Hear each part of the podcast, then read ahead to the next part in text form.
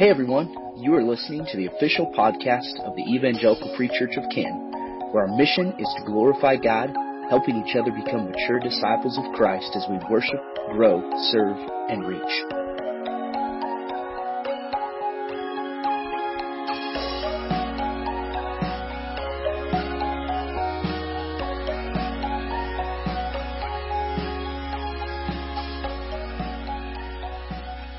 Your Bibles and open up to 1 Corinthians, 1 Corinthians chapter 12. And uh, this is kind of the primary place we're going to be, and then we're also going to shift over to Romans 12, and we're going to end up ending in uh, 1 Peter 4 with a couple other passages in between.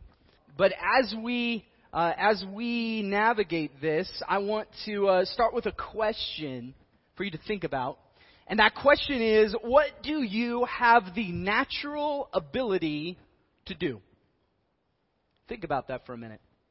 What do you have the natural ability to do?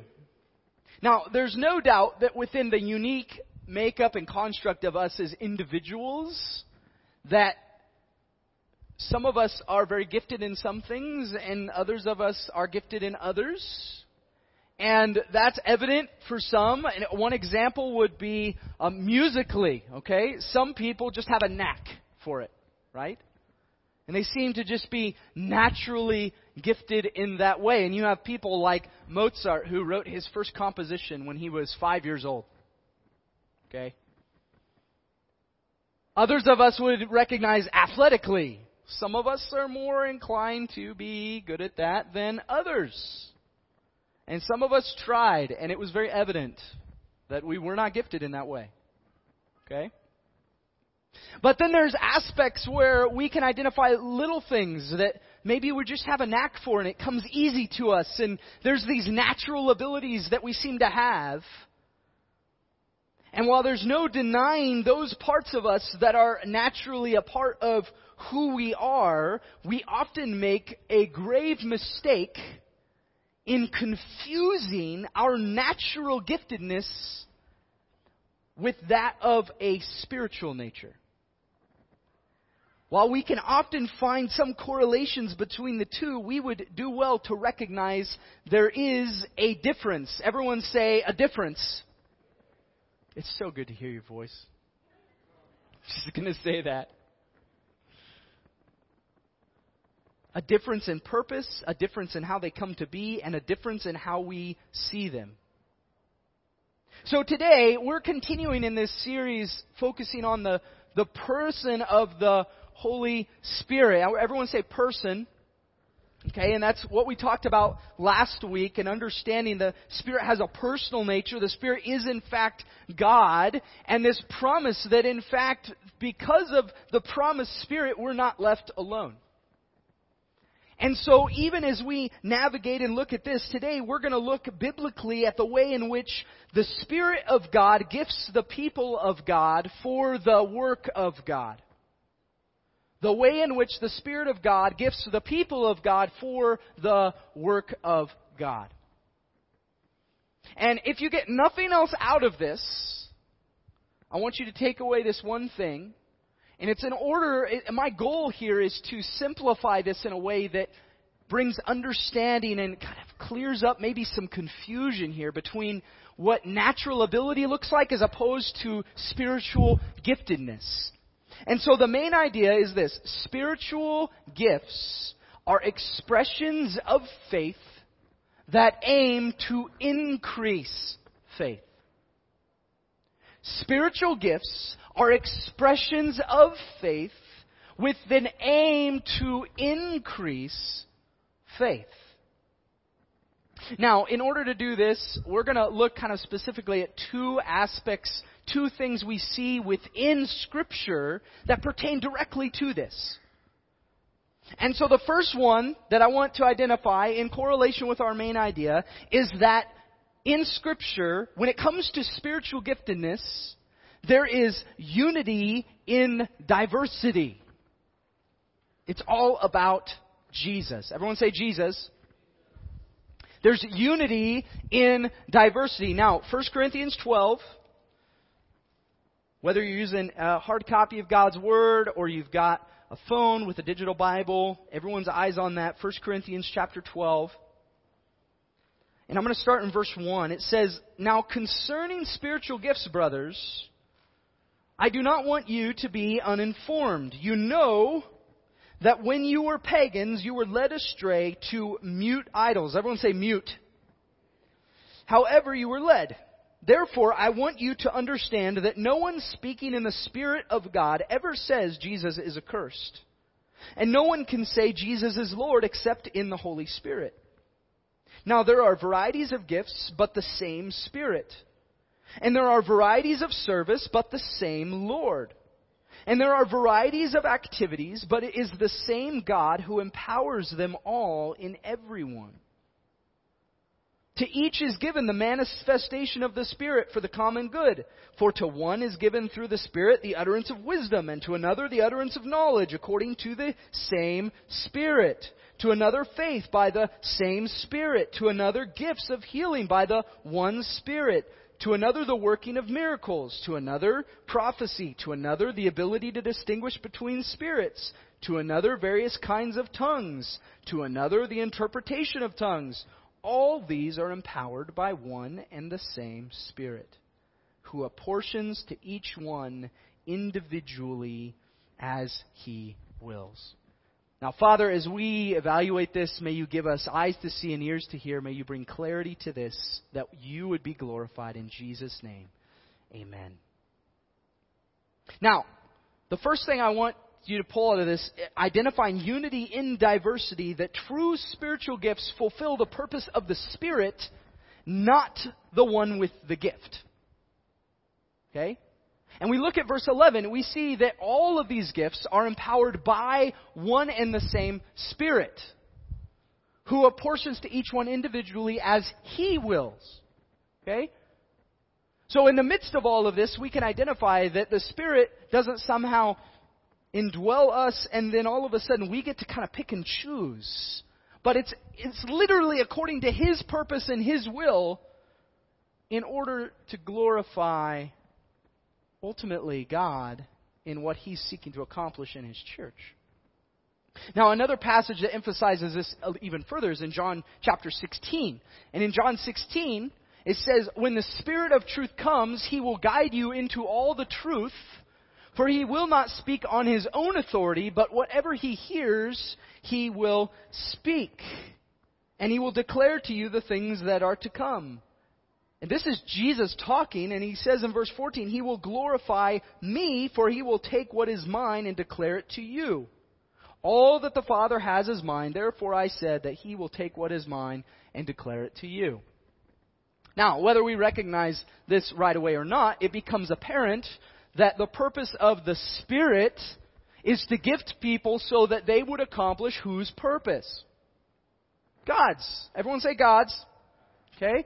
And there's this synonymous unity amongst all three of the persons of the Godhead. And we talked about that last week. And then when we come to a passage like this and we see the Spirit of truth speaks whatever he hears, in other words, what he's given to by the Father, so that he will ultimately glorify Christ in the same things that Jesus is teaching his disciples when he says this. Now, right away, we recognize a big distinguishing marker, what should be distinguished between gifting of the Spirit and natural abilities. We see many people well outside the faith and outside the church who are gifted in various ways, and they often seek to glorify whom in those instances? Themselves. They seek to glorify their person, their abilities. They seek to be the greatest at whatever they do. And while there's nothing intrinsically wrong with pursuing excellence, if our motivation is solely internal to glorify our own person and our own being, then we cannot look at that and say, this is God's gifting in my life. Because spiritual giftedness ultimately glorifies God, not the person who's acting.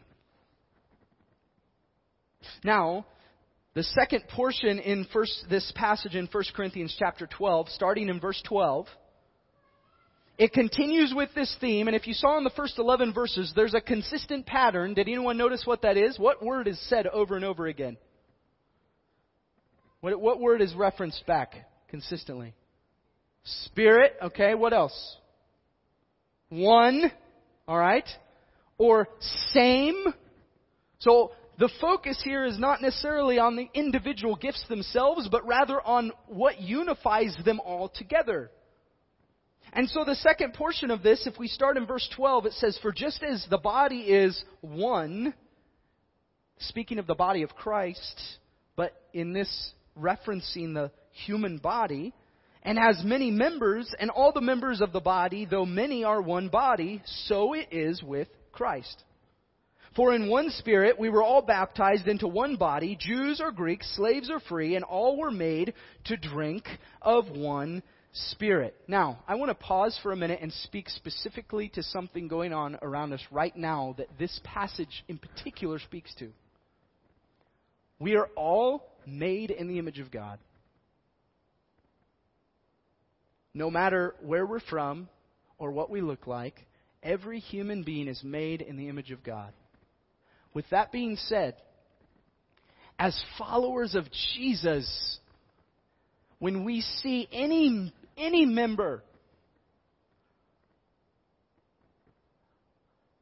made in God's image who is being isolated or harmed or facing injustice, we in Christ should be the first to speak out about it, not to avoid it. Because we know we know these truths in Scripture. And we do this in other areas. We speak out boldly in other areas. We speak out boldly as the church and, and not just speak, but act when it comes to injustice to the unborn. We, we don't just speak out boldly, but we act when we see injustice in sex trafficking. And we want to do something about it. Why is that? Because we believe that all persons are created in the image of God. Amen? So when we see any person made, recognizing they're made in the image of God, or a group of people who are being isolated or segregated, we as the church should be the first to speak up and not just speak up but take action, not push it away. And I want you to consider what that looks like in relation to what we're talking about today. That it's in one spirit that we are all baptized. Jews, Greeks, slaves, free, and all were made to drink of one spirit because there's this division going on amongst cultural entities within the church. And so not just in the culture that we're facing, that we should be modeling Jesus to, but in the very family of God, there are divisions because people disagree with each other. That should not be. If we are in Christ, we are of one spirit, one body, with various members doing their roles and tasks. Now, in verse 14, it goes on. It says, For the body does not consist of one member, but of many. If the foot should say, Because I am not a foot, if the foot should say, Because I'm not a hand, I do not belong to the body, that would not make it any less part of a, a part of the body. If the ear should say, Because I'm not an eye, I do not belong to the body, that would not make it any less part of the body. If the whole body were an eye, where would be the sense of hearing? If the whole body were an ear, where would be the sense of smell? But as it is, God arranged the members in the body, each one of them as He chose. If all were a single member, where would the body be? As it is, there are many parts, yet one body. The eye cannot say to the hand, I have no need of you, nor again the head to the feet, I have no need of you. On the contrary, the parts of the body that seem to be weaker are indispensable. And on those parts of the body that we think less honorable, we bestow the greater honor. And our unpresentable parts are treated with greater modesty, which our more presentable parts do not require. But God has so composed the body, giving greater honor to the part that lacked it, that there, get this, that there may be no division in the body, but that the members may have the same care for one another. If one member suffers, all suffer together. If one member is honored, all rejoice together. Now, if you focus specifically on verse 25 in that, we should understand that the gifting of the Spirit brings less division and more care. How you care will look different. In other words, recognizing our spiritual giftedness, recognizing these aspects of this, should bring more unity and more care for each other, not less. How we go about caring for each other is going to look different because we're each different parts of the body. Some similar, some unique, some different. That's the beauty of how God has gifted His church. Now, this is all centered around the focus of that there's unity and diversity, that ultimately it's all about Jesus. That's the purpose of the gifting of the Spirit to glorify and to further what Jesus started within his disciples as he taught them on earth. That's why in John 14, where he says, I'm not going to leave you as orphans. The Spirit's going to come and continue to teach you and equip you and carry on what has already been started. But the second thing we see in the midst of all of this and in, within the gifting of the Spirit that I hope you've picked up by now is that natural abilities do not equal spiritual giftedness. Natural abilities do not automatically equate to or equal spiritual giftedness.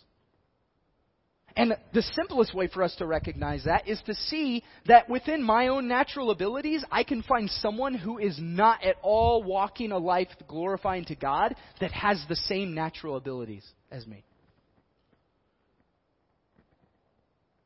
And so this goes back to our main idea. What, if, if natural abilities do not equal spiritual giftedness, what is the difference? Spiritual gifts are expressions of faith. Everyone say faith that aim to increase faith. Natural abilities don't always do that.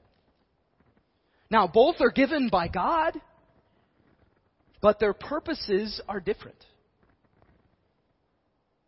Spiritual gifts are expressions of faith that aim to increase faith. Now, I want to give you a biblical example of where this is talked about. It's in Romans chapter 1. It's going to be up on the screen. Romans chapter 1, verses 11 and 12. And this is Paul in his introduction to the church at Rome. And he says to them, For I long to see you, get this, that I may impart to you some spiritual gift to what? Strengthen you for the purpose of increasing faith. You get you see that? That is that get this, we may be mutually encouraged by each other's faith, both yours and mine to summarize what Paul's saying here is he's emphasizing our main idea. I long to come to you that my spiritual giftedness might encourage you in your faith, increase your faith. And beyond that, that you would increase my faith. That's the picture here, church. The picture here is of the commitment of God's people to express their faith in their unique giftedness so that the people around them would be encouraged and equipped in their faith so that together you have this back and forth, back and forth, back and forth, and we begin walking together towards what Jesus has called us to rather than segregating us out and going, well, I'm on my journey, you're on yours. Let's, let's do this. And instead, it's a, it's a face to face instead of simply arm to arm. Where we're encouraging and speaking into one another's lives. That's the purpose of the gifting of the Spirit. Sometimes we get so caught up with identifying or naming our spiritual gift that we miss the whole purpose behind our spiritual gift. Or we limit ourselves because we're fearful that we might have our spiritual gifting wrong. Other times, we morph our spiritual gift with our natural abilities.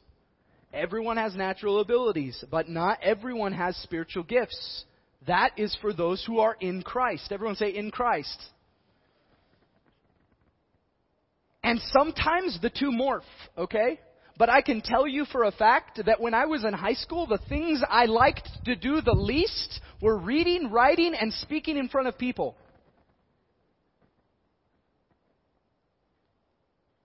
God has a sense of humor. But I can tell you that the way I am most passionate and excited to seek to encourage people in their faith is through teaching and through meeting with people on an individual basis. That can only be accomplished because God foresaw that's exactly where He wanted to put me.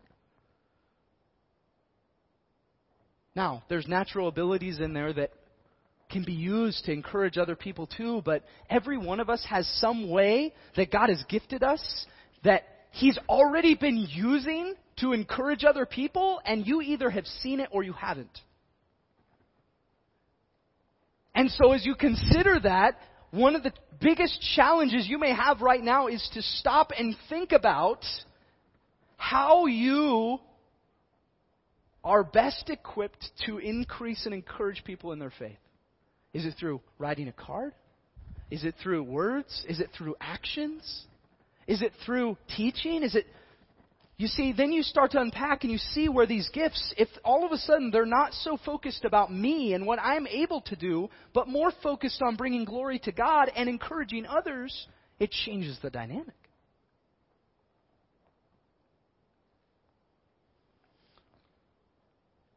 Now, as we shift to application in the time we have left, really the question of how do I even begin? Some of you may have a grasp on this, and others of you may be going, I don't, I don't even know where to start. There's so many possibilities. Where, where do I begin? The first place to begin is this if you are in Christ, you are spiritually gifted. Use it. If your faith is in Christ, the promise of Scripture is that in Christ the Spirit dwells within us. And it's the same Spirit that 1 Corinthians 12 talks about that equips us and gifts us that we might encourage others. Now, to think about this more specifically, I'm going to turn your attention to Romans 12. Romans 12, verses 3 through 8.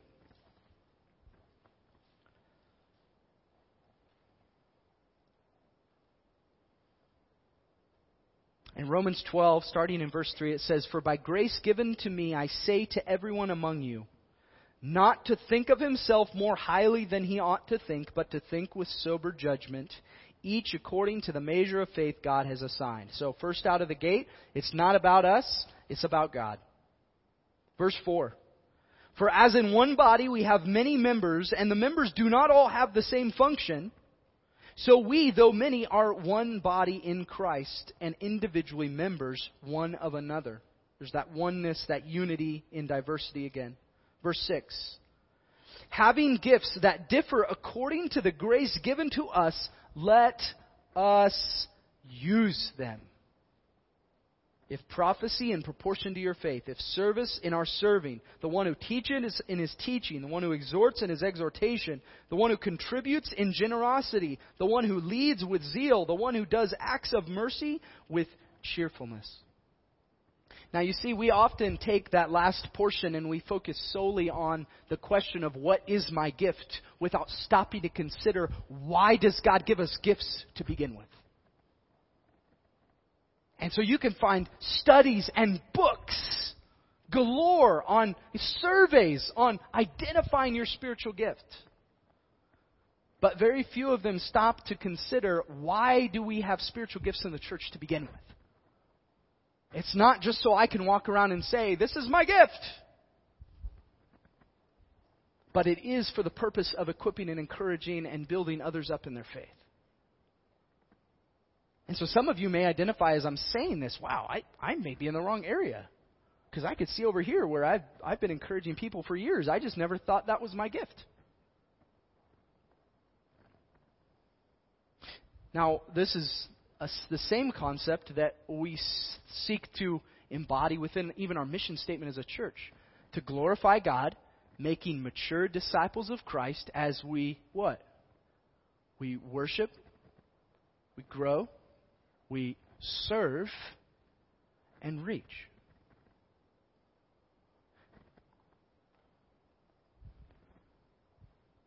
If we don't understand why God's gifted the church in the way He has, or what purpose it's to serve, then we can't fully embody this as a church. We might have some semblance of worship. We might grow. We, we definitely will grow in our understanding of who God is, but serve becomes a lot harder if we don't know where, where am I fit to serve? What should that look like? And so, as I was thinking about this, I wanted to give a, a, a few categories specifically because sometimes I think we limit ourselves because of our circumstance or because of what we're enduring right now and we go, if I, if I could just get past this, then, then I can really devote myself to the giftedness God has equipped me with or, or figuring that out. But in reality, who does, who does this apply to? This whole concept of motivation, of, of pursuing and living in light of your spiritual gifts. Here's the people that it applies to. Those who are single, whether you're a teen, a young adult, an older adult, a widow, or a widower, your giftedness is not dependent on another person. Look for opportunities to express your faith and encourage the faith of others. Secondly, those who are married. Your joint giftedness is a powerful tool to be wielded for the kingdom but can also be a great divide in your home.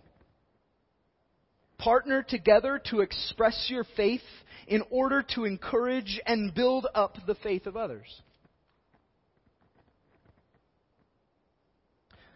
Those who are parents,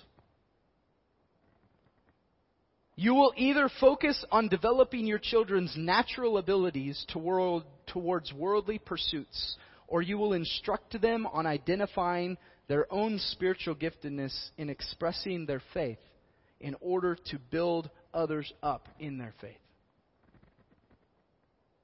Now, all of those categories aren't to say that there's still not a place for devoting yourself personally to personal growth, devoting yourself to the development and time invested in the individual likes of your children and, and working with that. But ultimately, at the end of the day, when we stand before God, none of the things that we have done earthly for earthly sake are going to matter for anything.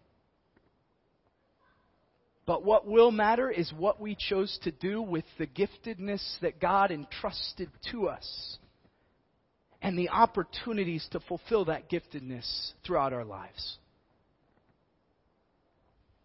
Spiritual gifts are an expression of the faith we have